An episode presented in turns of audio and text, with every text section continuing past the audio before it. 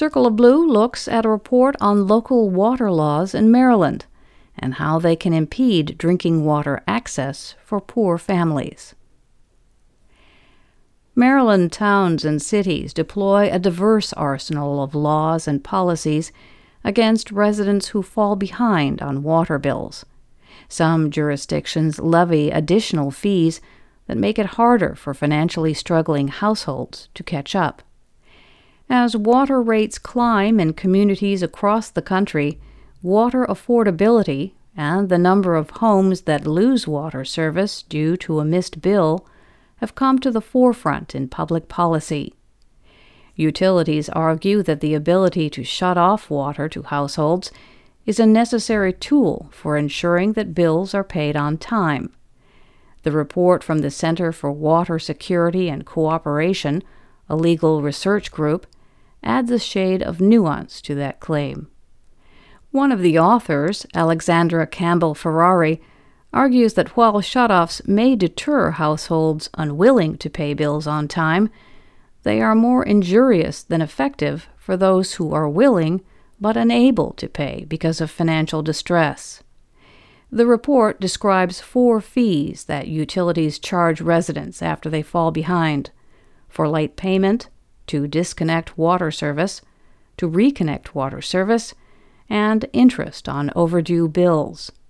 Nearly two out of three municipalities and counties in Maryland that permit shutoffs charge at least one of these fees, which can be large and, as the report argues, punitive. To turn off or reconnect water service, utilities in Maryland charge residents between $10 and $100, the report found.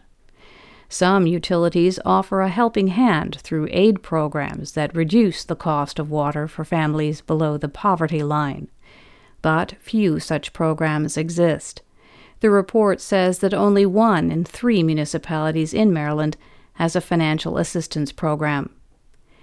The Maryland report is the most comprehensive statewide assessment of the local laws and policies that control access to water after a missed bill and affect low income households. The circumstances in Maryland mirror conditions nationally.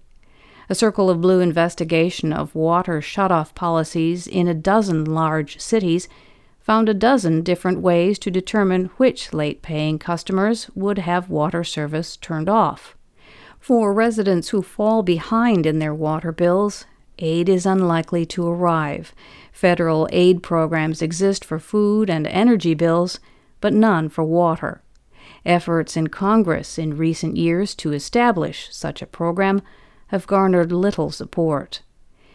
The report does not make recommendations. This was by design, said Campbell Ferrari, who also teaches water law at the University of Maryland.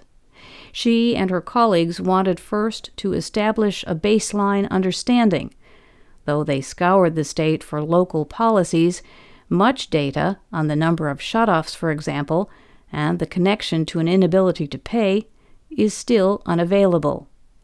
We're trying to get a sense as to what the challenges are, and we're trying to initiate a conversation about it, said Campbell Ferrari. If there's this disparity that is generated across the state, is that what we want? Is that our public policy for the state? Is this the result that we're looking for? And if not, what would we do instead?